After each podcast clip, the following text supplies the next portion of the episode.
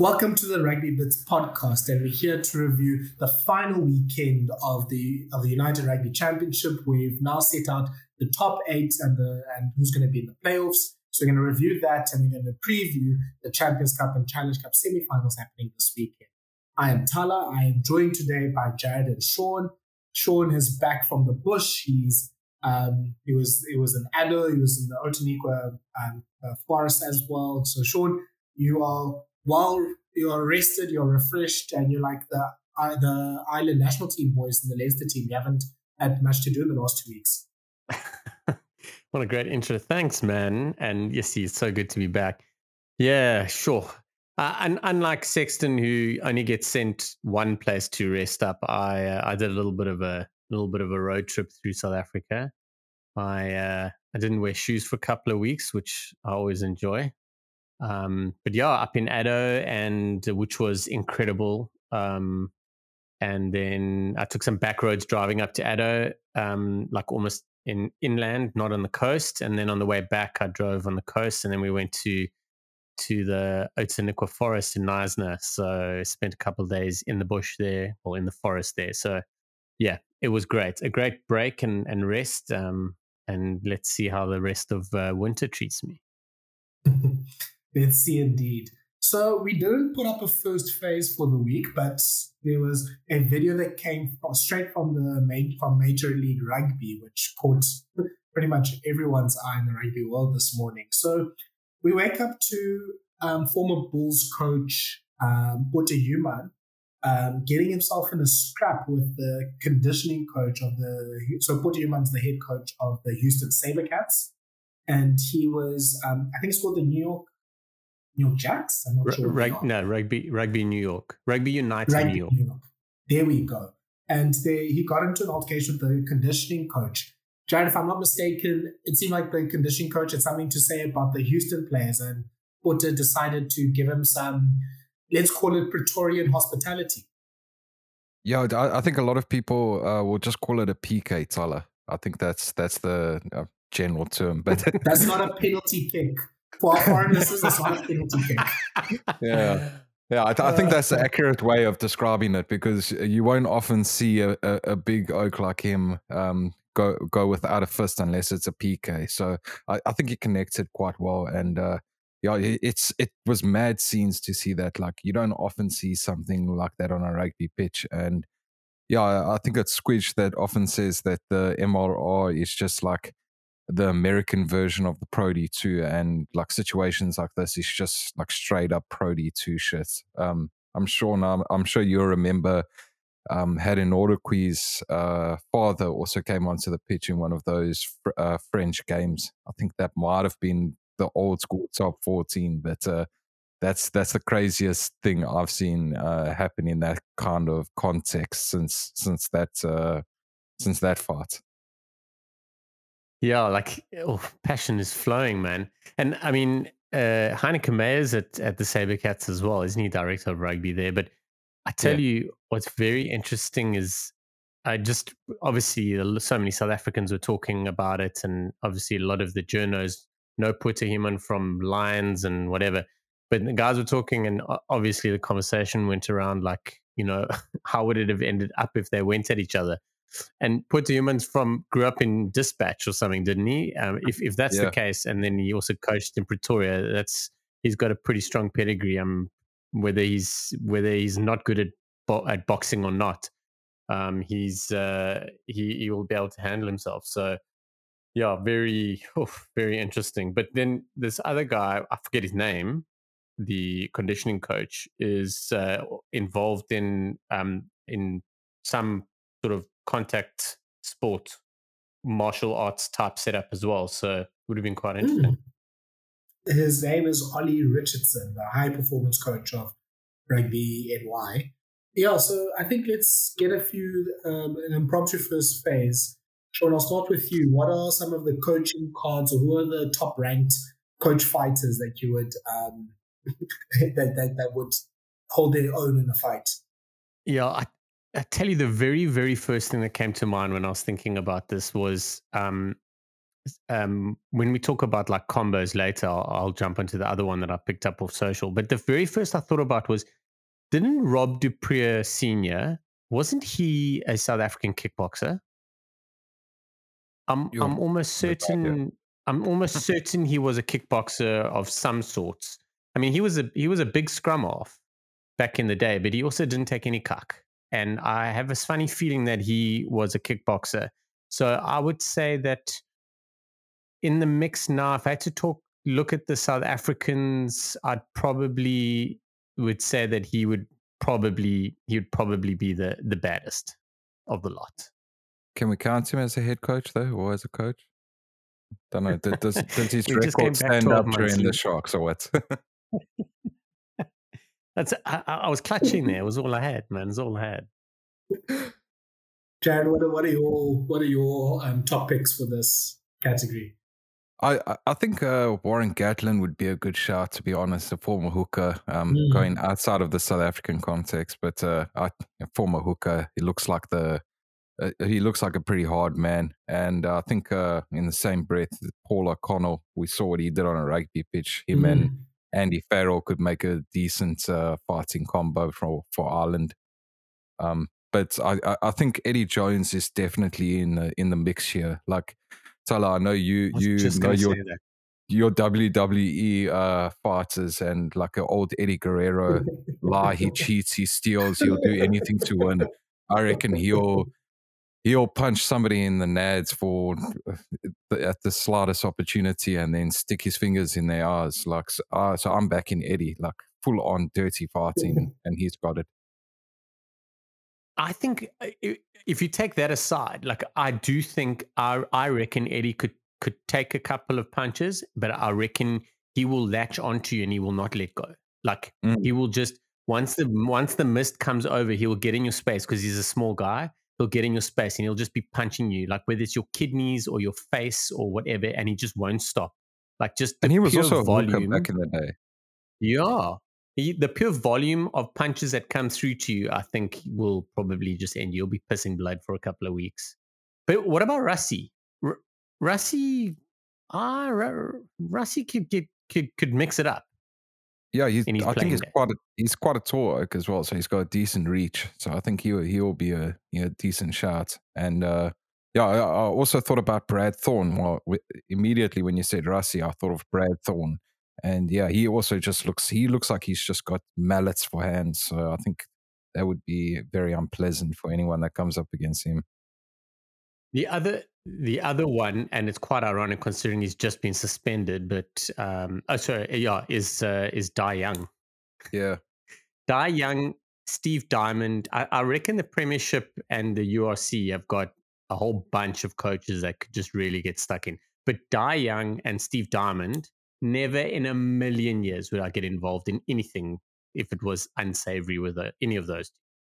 and William Savat. I oh Shaun Edwards must also have a bit of a claim there. I mean, crazy person from the north of England, as I guess Andy Farrell does as well. But I think just bringing another division, if we're having different divisions for these fights, I mean, I think we've talked about a few South Africans. I think Nienaber would be the more threatening person than Rassie, IMO. Um, even John Dobson, he has crazy eyes. I, I, I wouldn't trust him you know, going one on one with him. But I think in the Pacific, New Zealand, Australia division, we haven't considered Pat Lam, lads. I think he would absolutely like throttle someone if, he, Yeah. if he if he needs to. yeah, I, Yes, I, I think that's a great shot. I, oh, I think that's a great. Yeah, he's um he he'll he'll go badass. You know, I'm trying to I'm trying to think of who these guys, some of these guys that we've just kind of overlooked that that seem like they're too nice, but the Well, mist the mist will come. Well, we can go Um, Christophe Urios. He's constantly blowing off the off the chart. And yeah, he, that doesn't count give- because we've seen what give he him can do. half a chance. Give him half a chance, and Ronan O'Carr is looking like he did back in the on the Lions tour. in the Lions tour. Remember that. I was about to say, I was about to say, if we're going on the opposite end, Ronan O'Gara is definitely at the, the bottom of the rankings here. Yeah, I give him But he's a, he's sorry. typical. he's typical chirp chirp and then and then get away. Um, I've just pulled up a list here of uh, of of some some coaches. So I tell you, Alex Sanderson, he's at Sale. Mm. Eh? Oof, yeah, talk is. about crazy he, odds. That guy also. yeah, yeah, he could throw it down. And uh, and Dean Richards is another one I reckon back in the day. Back in the day, mm, hundred percent. He had a bit of a reputation for that. Yeah, and, yeah. and is um, is uh, Razor too much of a uh, a softy now? And we see him too much of no. the dancer. We're, we're not going to take him that's, on. No, that's that's who that's exactly who I was talking about. Like, who's this person that we kind of think is is not there? He was a he was a flippin' Lucy back in the day, and back in mm. those days, punches were basically how you played rugby. And now he surfs and dances and wins titles and is going to coach the All Blacks. So you kind of overlook him. No way is that guy's soft. And the best mm. part about it is he looks like he looks like he's all chilled and everything. Oh, I've got a great one, John Mitchell. Yeah, there's I, a guy. I, I, there's a guy. Great. I reckon he. I reckon he's the winner. I I reckon when it comes to any one on one with any coach, I reckon John Mitchell wins. That oak, that oak has got some red mist. He's he's dangerous. Very very quick story. Um, in high school, I was a um, like one of the people that would go to these like uh, like road shows um, around KZN, just encouraging people to come to uh, College. And this one road show was in Durban, and it was in the what 2011. So still at the time when John Plumtree and Rudolf Straeuli were involved with the Sharks, and both of them actually were there. I think to see what what's what's cutting for their children. Plumtree's hand is absolutely massive. It like engulfed my hand. I've he absolutely just broke my hand when he was trying to shake my hand. So that was quite embarrassing for me. And Rudolf Straeuli is the size of I don't even know, like a a, a, mini, a mini flat in Cape Town, probably. Like that man is humongous. I, I, I can understand why the Springboks did what they had to do in 2003. I mean, how can you say no to that man? Yeah, he's a he's a big guy, big big human. We're probably missing out on Straeuli here because uh, he probably did that um, those bare knuckle boxings just so he could find like a worthy opponent. and even Bakkies Botha like flattened somebody, and he was just like, "No, not good enough." And like that's why it, it all came out because he told them that they all they all weak and they weren't matching up to him. Brilliant starting some cool. conspiracies yeah, here, gents. But the, I think the last one that I want to check out is uh, Johan Ackermann. Isn't he from like yes. or Boksburg or something like that? Yeah, they're they're ready. He looks so nice. yeah, he's, but he's gone. He, he had he's in Gloucester as well for farting. Do you know? Hmm. Do you know that um, so he played um, he played at Hammies for a little bit before he went uh, b- uh, back to Joburg or to Joburg to go coach and whatnot. And I remember meeting him like before training and busy chatting, and we did a session where we were playing against the firsts. Fortunately, it wasn't like massively full contact, but I was a back, so it was easy for me to hide away. But I tell you, the one thing there was two things that stood out for me, and the one was a, was a very much a first impression thing he had the biggest forearms I've ever seen in my life. Like, like I, I don't know. He had like Popeye, Popeye arms. His forearms look like those, like where you just like that's all you can see. Like they were just massive and muscles, and it's it's it's farm muscles. It's not gym muscles. Like it's it's ridiculous.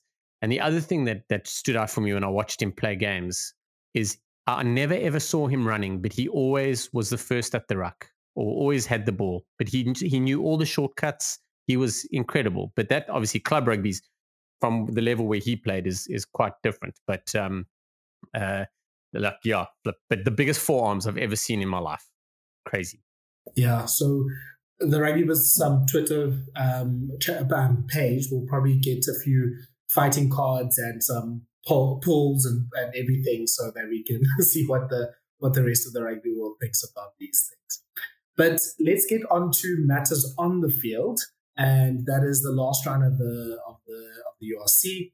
Let's start with the match that happened on Friday from a South African perspective, which is the Stormers beating Benetton 38 points to 22 to um, secure um, third place on the URC log.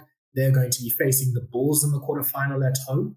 And the Stormers, you know, had some good news with regards to welcoming back Evan Roos into the starting team. Um, and and they were able to also welcome back um, Angelo Davidson to the team as well.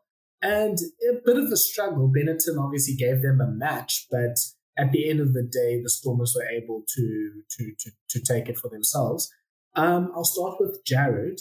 Uh, I don't think there's too much that's been dramatic about sort of the Stormers in the last few weeks. Um, but it does seem like their form is heading maybe in the wrong direction. It doesn't seem like they are getting better. It seems like they are slightly just sort of fading a bit back from where they were end of last season, start of this season. Yeah, I, th- I think that's a bit fair. Um, I, I do also think they've been hit with injuries, and yeah, every team has their injuries. You look at the Sharks, but I, I think they started to coast a little bit and got a little bit um, complacent. And yeah, I, think against Benetton it was a little bit sharper from them, but it was almost like they took the foot off the accelerator and they had the win in the bag and they just cruised to the victory. And yeah, you you can't blame them too much for that. They did make a few changes and tried a few things, rested a few players. So yeah, I, I think they're in a good space for the for the playoffs. Um, they would have preferred to have a home semi final if they reach the semi final, but uh, I, I still think it's it's a decent position for them to be in at the moment. I don't think it's uh, quite a, a slum that they're going into. I think it's they got knocked back um, last week against Munster,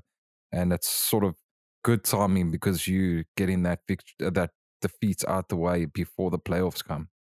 Yeah, I think that's really that's a really good point. That's hopefully they get that sort of bad match out of their system. Shaun, I think just to talk about individuals, and we'll probably do this uh, in a few weeks once the season finishes. But if we're talking about players of the season and, and all that sort of stuff, Dan du Plessis must be high up there for Stormers. He had another man of the match performance. He was, you know, he, he went to 13 this weekend with Damian Willemse playing 12, still made a ton of meters, still working hard around the field, beating a lot of defenders. Like he's I mean, yeah, for for people that were fans of him, like when he was playing at high school, and I was one of them. I think it's great to see the potential being realized in this player. Yeah, he's for me. They're they're two players, um, and um, but he's definitely one, and he's one in the backs. I'm very interested to see how they balance that 12-13 combo moving forward because I, for one, think Ronell has to play or has to start. So I'm very interested to see what they do because obviously between Dan for me has got got to start and you have to start Willemse as well. So then do you not play Nel? But in my world, I would rather have Nel playing at 13 and have Dan at 12 or Willemse at 12. But Dan's been incredible. Like he's really moved a lot around the back line. He's moved in and out of the team. He's covered where need be and everything. And from being essentially what is like a, a fringe stroke cover player, as in not a core player, he's played himself into being a core member of the side, which is huge. So yeah, he's he's been great. There's a very interesting balancing act coming coming up now, and it's uh, you can't make any mistakes when you name your sides from now on. You know, you lose a match and, and you're out. Just on that, I mentioned there's two players for me. The other one is BJ Dixon. I think Dixon has been head and shoulders the best player in the Stormers side. He's been the most improved. The irony is, I thought he was more um, a lock stroke flank, but it so finds out that he's probably more a flank stroke lock because he's been playing some of his best rugby on the side of the scrum. So for me, between Dan du Plessis and BJ Dixon are the Stormers player, players of the season without a doubt.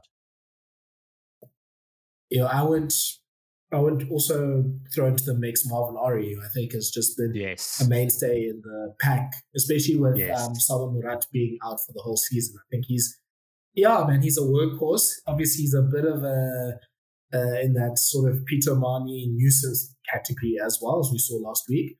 And yeah, I think he does his job really well um, in that respect. And he's the sort of player that does give. Um, obviously, the Stormers have a great front row, but he does enable the Stormers to have that grunt up front, and he has the work rate to do what he needs to do in the rucks as well. We all know how Wally like the numbers that he yeah. hits with like racks and tackles it as well. He's he's been class. I, I I've I've really liked him the last couple of seasons. Um, I've been fighting for him a little bit because he's quite polarizing in that uh, many people you either really like him or you don't like him, and it's more that the don't likes um, are out there with regards to Ori. He does so much work. He's he's that he's a he's a glue in that pack, and with with the issues they've had with injury and, and stuff, I honestly don't think the Stormers would have been as competitive without him being there. So you know, you show me you show me anyone that plays on the edge that doesn't concede a few penalties, and as as his personality is, like he wants to get in your face and he's rough, and and that's just the way he is. Like I don't believe he's a, a good player if he stops that. You know, I think that's the kind of play is like you've got to be all in you. You know, like Evan. Evan's got to be. He's got the red miss has got to be there. You can't give Eben Etzebeth the captaincy because it doesn't suit him. His style is is to be the, the, the bad guy so yeah, I think I agree with you totally in with regards to Marvin Orie. He's uh, he's been really good. He's been like there was talk of a Moneyball Moneyball um, players on um, on Twitter, um, but he's one of those Moneyball players when he came to the Stormers. I feel I think they would have got a really good deal on him, and he's been uh, he's been class. I'm so, I'm shocked that no one made the money money Labok um, joke in that thread at all.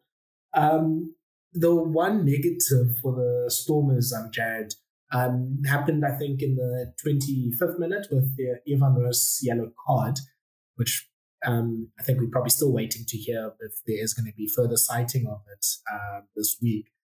Yeah, it was basically a situation where I think the I, I think it was probably Lazzaroni that was holding the the, the player in the ruck, and then uh, Evan took a bit of it. Was Zuliani, yeah. Yeah. And then Roos took a bit of exception to it and pushed his head to the ground. I think he's probably a bit lucky not to get a red card there, Jared. Yeah, I, I, I had a few conversations on Twitter about it, and I think it quite easily could have been a red card, especially um, around the safeties that rugby is having at the moment, so around uh, head safety. So he could have easily been there. He started, he pushed him from the start in the head straight into the ground so yeah, it, it, really could have been a red card. Um, I think um, the Benetton player Zuliani was also a bit lucky. He didn't get any kind of um, telling off for his actions. Um, but Roos also did push him into um, JJ Corsa. So yeah, I, I think it was just a bad it was a bad look for for Evan. Um, like you you want to uh, you want to show the coaches that you have your teammates back in and you want to um, make your mark because it was his first um, start since coming back from injury. So you can understand it can get all a bit heated and you do see that red mist, but it was just, it was so stupid and it was so silly. I mean, the Stormers were knocking down the door looking for a try and all of a sudden they down a man and they 20 meters back kind of thing. So yeah, it was a, it was a nasty one from Roos. Um, and yeah, he's had two similar situations um, from last season, and yeah, it's it's stuff that you you want that, extra little bit of grunt and that Peter O'Mahony off the ball, like getting in the opponent's heads, but you don't want it to cost your team. And luckily, the Stormers were just a different class to what Benetton were. But if that happens against a team like Leinster, they're going to make you pay for it. And then Jared again, just on the positive side, on on on um, um, on the Benetton um, side of the match, I think they probably take the the award for the try of the day. Um, can you tell at least people about what you thought about the Thomas Gallo assist for? Oh, um, no, that was just beautiful. yeah, it's it's just beautiful to see a lucid uh, prop sprinting in free space like that. Like we've seen it with um, with Ox when he scored that try for the Cheetahs. I think that was his Currie Cup debut or something, or, or his first try in the Currie Cup. We've seen it with Mshunu. So yeah, it was just brilliant to see. And I always forget how rapid Gallo is until he makes a break, and he showed it. So yeah, the, what was that? Uh, the flanker's name, um, Izekor. He he was also just yeah. absolutely brilliant and yeah, Willemse made a decent attempt to get him down, but his finish uh, right at the end was just superb. Like it's one of those forward tries that you just want to hang up on a wall and carry on watching for the rest of the weekend. Yeah, I mean Benetton did rotate their team. They're preparing for a big um, Challenge Cup semi-final against Toulon, so there was a bit of rotation. But yeah, they gave themselves a very good account. Only a few points out of the top eight. They could have maybe snuck in if results went their way, and they were able to pick up one of these matches. But yeah, I think they can be pretty happy with the season that they've had um, on that side. And the Stormers, they're going to face the Bulls in two weeks' time. And yeah, we will have to, we'll probably talk about this more in detail next week. But yeah, I think the Stormers will obviously be favorites against a team that have a very good record against. So let's move to the Lions, who at that stage knew now that they couldn't really do anything or get back or get into the top eight. So they played against Zebre, and I guess both defensive coaches decided to take a day off, Shaun. I, I think it was just decided before the match there was going to be an exhibition. So 85 points scored, Lions get 50, Zebre have 35. 13 tries were scored in this match as well. And yeah, it was definitely a, more of an exhibition match than it was a serious, like, defensive, like, battle. Yeah.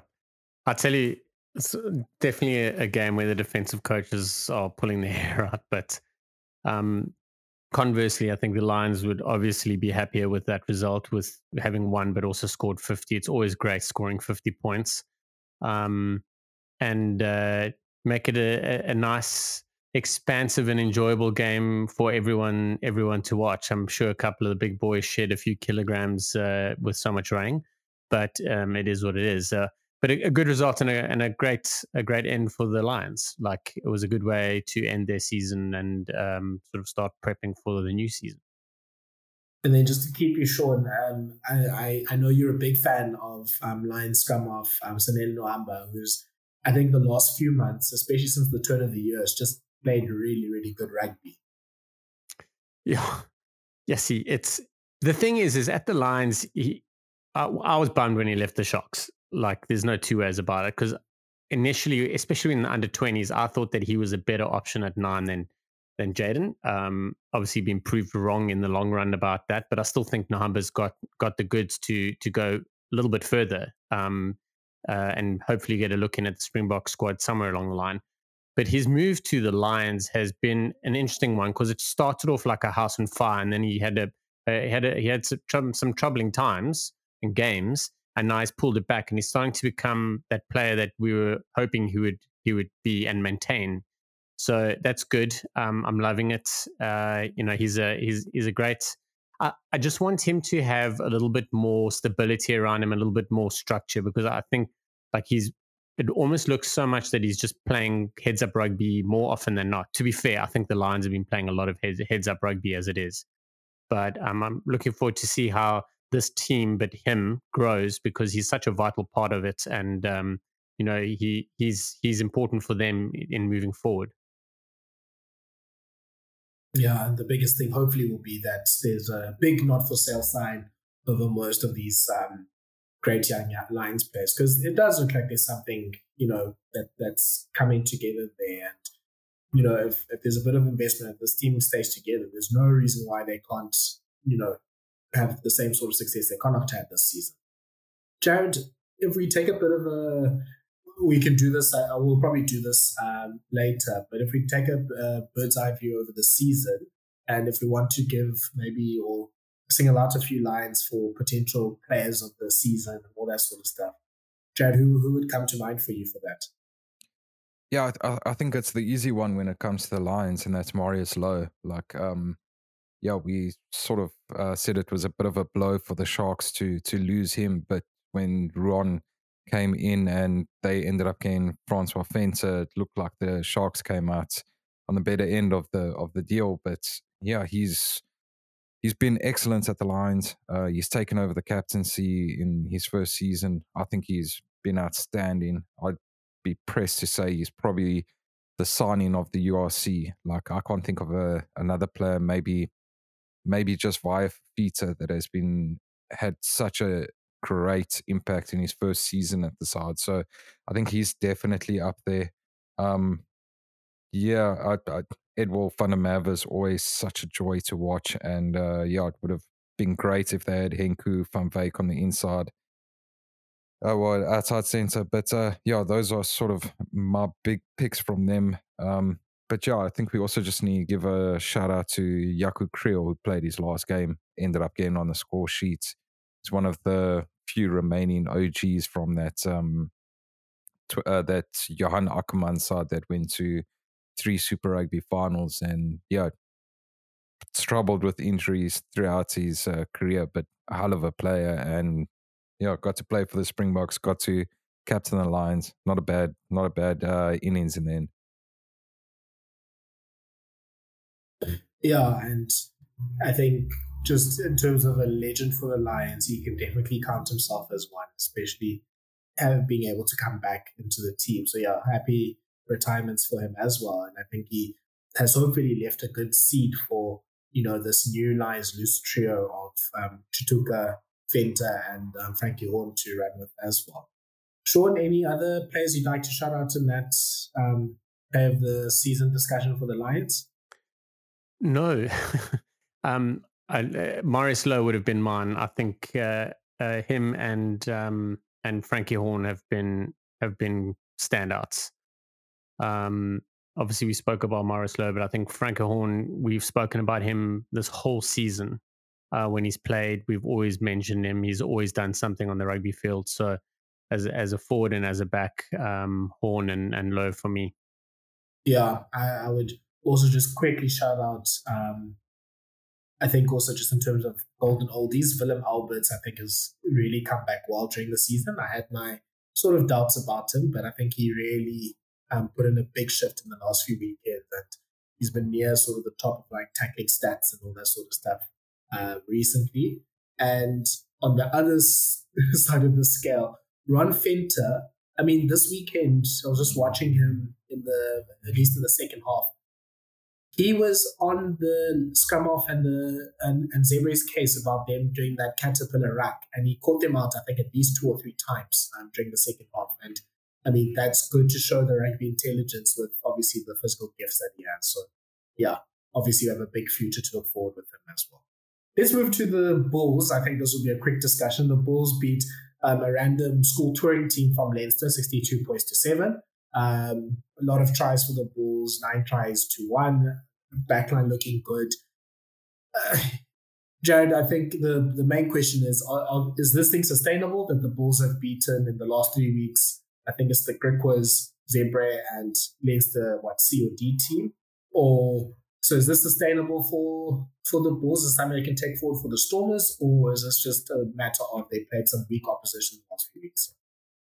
Yeah, I think I think it's a it's a bit of both. Um, like a Leinster team is it's not easy to put a Leinster team away, even if it is um, Rhys Ruddock's children that uh, they're playing against. So yeah, I I, th- I, think there is a little bit that they can take from these games. Um, yeah, to rack up those kinds of scores, it's still pretty difficult. Um, even against Leinster, it's their biggest defeat in Leinster's history that the Bulls gave them. So so yeah, yeah, I think you have to give them uh, plaudits for that. But I think it's it's definitely a morale booster for the team, and I think they were down on that. And we've we've highlighted the quality that the Bulls do have in their squad, and when they have those guys playing, and when I say those guys, I mean specifically Kurt Lee Arendse and Canan Moodie, when they are cooking then the Bulls are cooking and they can actually get a result. So I think the the Stormers will be very wary of what uh, Jake's side can bring, and having someone like Elrigh Louw in your pack as well is just it's it's not fair game. So, so yeah, I, I think the the Stormers will be very wary of what's going on, but you do need to take the results with a pinch of salt. I think uh, one of the unsung heroes in that Bulls side this season, um, and someone who I believe will the Springbok selectors will be keeping an eye on, is Ambrose Papier. Um, I know it's going to upset a lot of people that I said that, but you can't deny the form that he's in. He's he's been playing. He hasn't played bad rugby. The Bulls have played badly and lost, but he hasn't been playing badly. He's had He's been really, really good. Now, I I tell you, we we still umming and ahhing about that that third scrum half, um, and and wondering oh, yeah. what's going on. well, I I think I think that Reinach is um is possibly not as dead set to go as we as we think he is. So, and we've got Hendrikse is injured, so he should come back. But what form is he going to come back in? So we've got we've got Williams, Faf, um, Jantjies, who's been poor and and coming coming good. I think Ambrose Papier should definitely be in that conversation. We've got we've got lots of nines. It's about making sure that everyone's on form. So it's going to be be interesting. I know I know I've probably got hate mail from Jared already about saying that about uh, about Reinach. I want him to go. I just don't think that he's as as dead set to go as as many people think. Yeah, I, I think part of the problem is uh, he's playing in the top 14, and Montpellier aren't really um, as brilliant as they were last season. And yeah, uh, we're yeah. sort of not keeping a closer eye on the top 14 as we have previously. I'm keeping an eye. Just, mm. No, yeah. I, that's what I'm saying is that we not looking at the nitty gritty of his game yeah. and that kind of thing. So I think I, I think Reinach and uh, Faf are the two scrum offs that are dead set to go to the World Cup, and it's that third scrum off. And it, if Jaden is fit, I think it's Jaden, and then if Jaden's not fit, then after then that it's Williams. It's open doors. So yeah, I, I would love for, for it to be Williams. Williams, but I think it it will yeah. probably be Jantjies um, because of how much he knows the system, and if it's not Jantjies. I I, th- I think Papier definitely deserves a mention and deserves another looking because he has been playing superbly. But when you've got so many options in at scrum half, they probably going to favor experience if um, yeah the the skill set is is all there. So that gives Reinach and Jantjies a, le- a leg up on on the rest. Yeah. I think I think Papier gets a look in with a squad pick somewhere because we'll be selecting four or five squads before the World Cup maybe three. Sorry, maybe three or four. I reckon he gets a look in with one of the squads. Wouldn't be surprised. Um, but agree in terms of World Cup, I think we're pretty set in on it. But I think he's going to get a look in again. Sorry, I jumped in. and then uh, just to give, I mean, I gave Shaun a bit of um, a treat with talking about number. Let's give Jared a bit of a treat because a certain um, Marcell Coetzee is going to come back or should be scheduled to come back to the Bulls um, basically in the next week or so. He's probably going to be available for the quarterfinal um, from at least what, what's been said. He's definitely going to make a big um, difference to the Bulls and their quarterfinal hopes. Yeah, I, I, think he's a massive boost for the for the Bulls. I mean, all of a sudden they're playing a back row of Coetzee, uh, and um, Marco van Staden with uh, Carl Brunk coming off of the bench. So that immediately is huge for them. Um, so yeah, it's it's a massive, massive boost and a timely one at that. And uh, from what I saw from the quick highlights that I was able to catch from his time in Japan, he was he was playing quite well. So just having a look at his stats, he averaged ten carries and ten carry and ten tackles per game, which is it's pretty good work for for your number eight blindside, whatever he was, uh, whatever playing, sort of thing. And he grabbed four tries as well, so a pretty good going um, in Japan in a very fast paced um, league that arguably doesn't suit him as well as uh, it would other players. So, so yeah, we we might uh, get a little bit of a slimmer Marcell Coetzee coming to the Bulls, which will only make him even more dangerous. I reckon. Uh, he, I don't think he would have lost any of that physicality on attack or defense. So, so yeah, it's a, it's it's a very very big uh, boost for the Bulls. But uh, we we probably going to have um, Deon Fourie back for the Stormers as well. So where they'll go up against a back three of uh, a, a, loose trio of uh, Deon Fourie, Hacjivah Dayimani, or Billy Engelbrecht maybe, and Evan Roos. So so yeah, that's that's going to be an exciting battle to look forward to. And then Shaun, gun to your head, if you're Jake White, is it Jan Goosen or Chris Smith starting in two weeks' time? Probably Goosen. after after this weekend. Um, I, I, we're all waiting for Goosen to put in a couple of performances together in a row, but that's only going to happen if you pick him in a row. So I reckon, I reckon you go, I reckon you go with Goosen, Papier and Goosen, nine, 10 starters, definitely. Yeah, and we'll see how that goes in a few in a few weeks' time. Let's move to the final match of the weekend from a South African perspective, which is the Sharks facing Munster. And yeah, I, I don't, and the Sharks have shocked.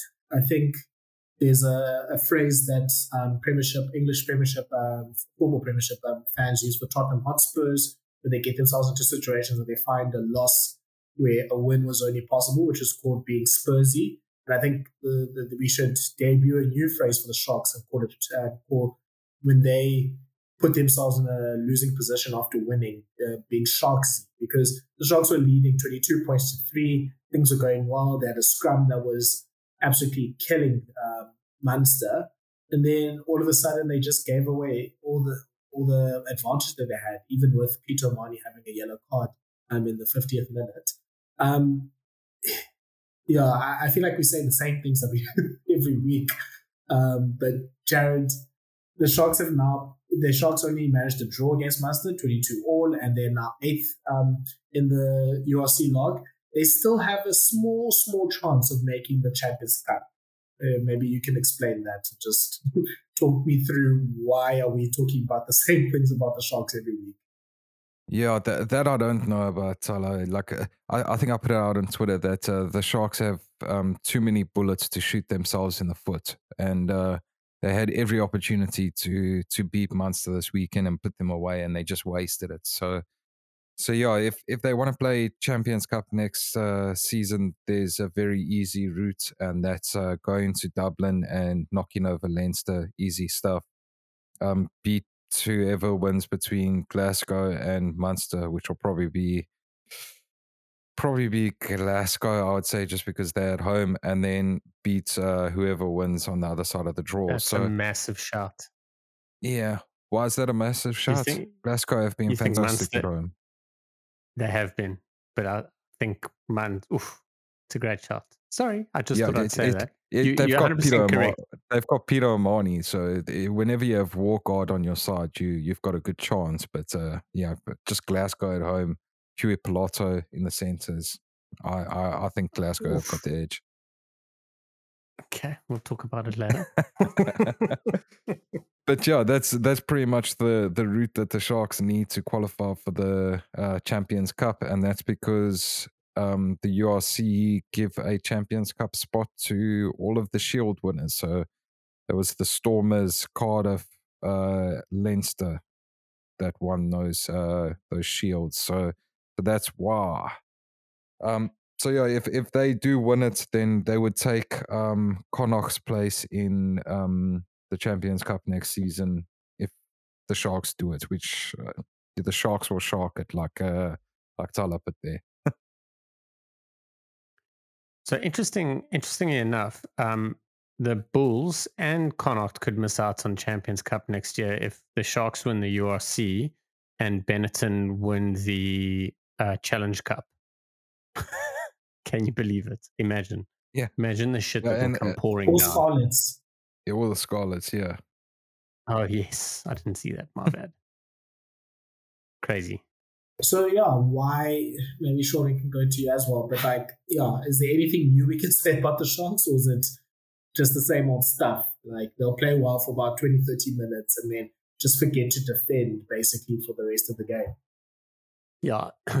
you know, if you watch that Sharks game and if you just want to know, if you want to watch the whole Sharks season in 80 minutes, you watch that game because that's pretty much how it's unfolded. Like it's been shit good the whole way through. There's only two things I want to say about the game. One is Siya Kolisi coming off injured. I we're all just holding thumbs that he doesn't uh, have a serious injury that'll uh, hurt his World Cup. And the other thing was give Ox Nché all the cake. That man, he was a flippin' beast. He was scrummaging people into the ground, and then he was making one-on-one tackles when Antoine Frisch was having a go at him, and he was at fullback. I mean, you're going to put your money on a backline player. Well, if you didn't know it was Ox Nché, you'd put your money on a backline player. But I think everyone would have rather would have, would have picked Ox Nché to make that tackle. So the guy's a guy's an absolute legend in some serious form. So loving that. But yeah, as for the Sharks, it's uh, season what couple one more game, maybe three more games left of their season. But as soon as it ends, the better I feel for the Sharks, um, so they can start looking ahead. It's uh, yeah, it's been quite quite hectic. But Jared, um, what uh, have you heard anything about Kolisi? Did you see the game? Because nothing official's come out yet. I just know that the way that he fell didn't look great. Yeah, they they said uh, they would know more by today, so I I don't think uh, Neil Powell will be giving up an update just yet. So we'll we'll probably by the time the podcast comes out, we'll probably learn a bit more about uh, Kolisi's injury. Um, yeah, you're right; it did look a bit uh, did look a bit harsh, and uh, yeah, I, I see a lot of South African fans are piling on uh, Peter O'Mahony at the moment, and uh, they want a little bit more fuel. Um, the reason that happens is because O'Mahony takes uh, Werner Kok just out of play when Lukhanyo passes. So instead of the pass going to Werner, it goes to Siya Kolisi. And uh, uh, you, yeah, so it's all Peter O'Mahony's starting fault. A witch can jump. I can literally there was Twitter was literally alive with with everyone having a go at O'Mahony and um and, and, like it was basically the South Africans against Wargaard versus the Irish supporting Wargaard, where last week the tables were turned and this week, yeah. oh no. And Jared, and going to say him, that. I just love him. I and, really do. he also came he, up with a classic my chirp. Fav- my favorite Irish player. I, I, I can pretty much comfortably say that at the moment. Since CJ Stander retired, I, you you know I used to love CJ Stander and yeah, a lot of South African fans don't, but yeah, I always against the grain, and I, I do love uh, Peter O'Mahony. Such such a quality player. You can't make up for what you just said. And there's nothing you can say that'll make up for it. Thala, I'm going to just pass that on to you, and then we can go off this topic because Jared's trying to dig himself out of this hole. uh, I, no, I'm just I, yeah. no, yeah, it doesn't look too good with um, Rachel Kolisi's um, recent Instagram post. It does look like uh, it, it, might be a, a long term injury. So, yeah, let's all hold firm thumbs and pray that it is not a big injury because obviously Kolisi's not only a big star for South Africa, but a big star for the whole rugby world. The Rugby World Cup will need.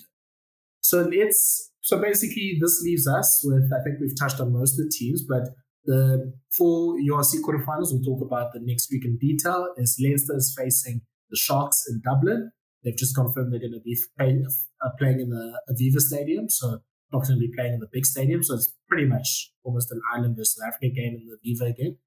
Then we have um, in that side of the pool is Glasgow against Munster. Glasgow can be coming from the Challenge Cup semi-final that weekend. And then on the other side of the draw will be Ulster facing Connacht. Connacht have done fantastically to qualify for the um, Champions Cup um, quarterfinals, especially after the start that they had, and they had an early tour to Africa. And I think they've won. I think it's one. They they only had one loss and they lost eight or nine, something those lines. So they've done really well. And there'll be an Irish derby, and then the other match will be the Stormers versus the Bulls, which will be a South African derby. Um, we all know what that is all about. Stormers have a big run, um, you know, being unbeaten in South Africa for for for a while, and being unbeaten, especially against the Bulls for a long time as well. So I think all four will be big matches. Very quickly, guys, the away team you back the most to get a surprise victory is Sharks. Sharks. of course. Shaun? Munster. Okay. Let's move to the Champions Cup semi-finals. Just to Salah, you're not gonna up. you're not gonna put and yours in. Yeah, I was waiting. I'm also sitting here. I was like, I was scratching my head, going, "Wait, hang on a second. Have you just somehow managed to avoid that?" I'm just gonna dummy that one. I, would probably say Munster. I'll I'll say the Bulls just for vibes though, just just to make things. That's actually a great um, yeah, I'll probably watch them actually. Um, I think the tickets have just gone out, so I'll. Why don't you use Jared's season ticket? Use Jared's season ticket. It doesn't work in, in Cape, Cape Town. Town. It only works in Loftus. Oh, fair enough. So let's move to the Champions Cup semi-finals. Obviously, massive matches there. We've got, you know, Leicester versus Toulouse. I don't know if we should call that an El Clasico now. And then um, we've got the La Rochelle, the defending champions, facing um, Exeter. So let's start with the match of the weekend. It sounds like from the news coming out that Leinster will not have um, Johnny Sexton's definitely out. Um, it's I thought he might just sneak back somehow, but he's he's out. Brendan Kelleher's out, and James Lowe's out for the week. It seems like uh, uh, Josh van der Flier and uh, Ryan Baird might hopefully, you know, will be depend on fitness tests. Toulouse, I think there's no real big injury news or new injury sure. news. I think everyone came through. Or did, did I miss something, Jared? Yeah, they've got a pretty long list. I, I, I glanced over it over the weekend and it was saying like 13 players. So yeah, uh, I know is out. Definitely out. Um, I think Gatoon's also on that list. Uh, Yamane played this oh, weekend. Oh, then they're going to um, lose. yeah, they've, they've got a pretty there. extensive. They've got a pretty extensive list. We uh, Jelonch is also out. So yeah, they've they've got quite a few guys that they're sweating over for this one. Yeah, so yeah, I, I, think they did go manage to try and rest sort of the big players mm. um, in last week because they had that game against Upstad and they basically played the second team there. Um, yeah, guys, this is obviously the match of all matches. Uh, Shaun, yeah, what are you looking forward to? Who are you looking forward to see and who do you think will win? Uh, uh, it's really hard to look past Leinster, but I do think that they are going to be a little bit rusty. And I feel that if Toulouse are going to take this, they have to they have to take the first 15 minutes and and blow Lens out the water and give them like to make them doubt that the machine is gonna is gonna get them through. Um, because the only way to do that against uh, the only way to stop Lens is to make them doubt themselves, and they they that that's not even in their vocabulary over the last uh, over the season. So for me, you've got to come out hard and fast. Uh, Toulouse are going to be loose. They're going to want to they're going to want to play expansive game. They're not going to want Leinster to settle down, and that's the only way that they're going to win it. Um, whether they can sustain it and whether Leinster will be out of the game long enough that Toulouse can get away from them is is the big big question. Um, I would love Toulouse to win, but I don't I don't see it happening. I think Leinster take it, which is a bit of a bit of a boring, boring message because I mean it's really hard to bet against Leinster, but uh, I, I don't know. But it's going to be a great game. Guy, go for it. What what what what's your take on the match? Yeah, I, I think Leinster's season's coming to end in the next fortnight, so that's the way I'll put it. Oh, is wow. uh, Leinster? I, am I'm I'm I'm half joking about the Sharks one. Um, I think the Sharks could go and beat Leinster in the quarterfinals, but it's it's very unlikely. But I think this match, um, seriously, I think Toulouse will come and and beat Leinster. I think uh, Shaun yeah. mentioned that Leinster will be a bit rusty, but both sides are sort of um, bringing their stars back from holidays and chucking them both in the starting lineup. So I think it will be a bit of a rusty start for both sides. But I reckon Toulouse take this one. Um, I, I've just seen some of their games recently, even when they've been playing change sides and they bring some of their stars off of the bench, they just pull away from teams. And yeah, I, I don't want to bet against a team that has Antoine Dupont in it. And I think yeah. uh, him Crazy, and yeah. Meafou will will lead uh, to Toulouse to victory. The yeah, I was just gonna ask you, Shaun. Do you think um Jenkins, you know, Baird, those sort of players will make a big difference? Because we know Leinster has a bit of a weakness against um, big Australian locks like Meafou. Sheesh. Yeah, that's a great shot. Jenkins having uh, to a Baird's injury under injury cloud at the moment. I think um, so. That could be quite interesting to see what they do. The as much as Toulouse need to spread it wide, they're also going to um, muscle up. And and and actually, it did slip my mind that um, that Leinster slightly suspect under a massive bulky carrying team, but I think they're going to want to be more mobile for a big, bulky carrying team, if it makes sense. I think they're going to be kind of more extreme on both of them. But uh, yeah, it's very interesting. I, we're really in for a tight game. Okay, well, we can make predictions in just a few moments. Going to the La Rochelle Exeter game. Um, here, I think, um, Jared, you can just correct me if I'm wrong. I don't know if there's too many yeah, injury updates on both sides. Anything that you know of? No, there, there, there actually isn't anything I know of. Um, but yeah, I, I, think it's going to be a very interesting game. Um, La Rochelle obviously trying to defend, um, well, defend the title, and uh, I think they're coming they're coming up against a Exeter team that's pretty much it's a last hurrah for them, and I think that uh, emotional drive is going to be a big factor in the match, and whether La Rochelle can withstand that is is pretty much going to decide the game. So, yeah, uh, Exeter have got quite a bit of stick this season because they haven't quite performed to their potential, but in, in knockout rugby, it doesn't matter how the rest of the season goes. It's just what you do in that 80 minutes. So, yeah, I think it's going to be a, a cracking game as well. Shaun, and then just on the La Rochelle side, I mean, yeah, they're playing at home. They're the big team. So you expect that they would be the ones that, I mean, X hasn't faced anything like like like La Rochelle, I think, so far Champions Cup. So you'd expect them to sort of do what they do best in terms of, you know, trusting their forwards, you know, letting Alldritt and Botia just run wild in the rucks and then getting their backline finishers to do the job. Yeah, I, I think it'll end up being a comfortable win for them. I think uh, Exeter will get blown out the water. Um, they've been a bit erratic this year. They've won a couple of games that they many didn't expect them to win because they went off form. But they've still got that core and that mindset of of when they won a few years back. So um, when they won in in Premiership and and Europe. So it's it's going to be huge. I just don't think they're going to have enough to last the whole way in France. So La Rochelle for me. Okay, so La Rochelle for Shaun, Jared. Yeah, uh, another all French final. Oh, okay. And then Shaun, is your prediction for Leinster to lose Leinster or Toulouse? Yeah, I kind of uh, I kind of nailed it to the cross there and said Leinster, so I probably have to stick with that. But I'd I'd love uh, lose to win, but I think Leinster take it. I'm yeah, happy to be proved wrong though. I'm, I'm super happy.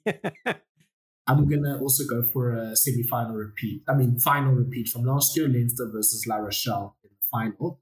Hopefully, Exeter does pitch up to the game. We saw that um, Luke Cowan-Dickie didn't pitch up to his medical um, for his move to Montpellier, which meant it fell apart. So hopefully, they have a better shot at that. I've Solid. Uh, just talking about people that haven't pitched up. Uh, can we talk about the stadium connoisseur that was supposed to give us an update this week? And uh, after Finn Russell lost to Perpignan, he's just he's just yeah. Sorry, gents, can't make it.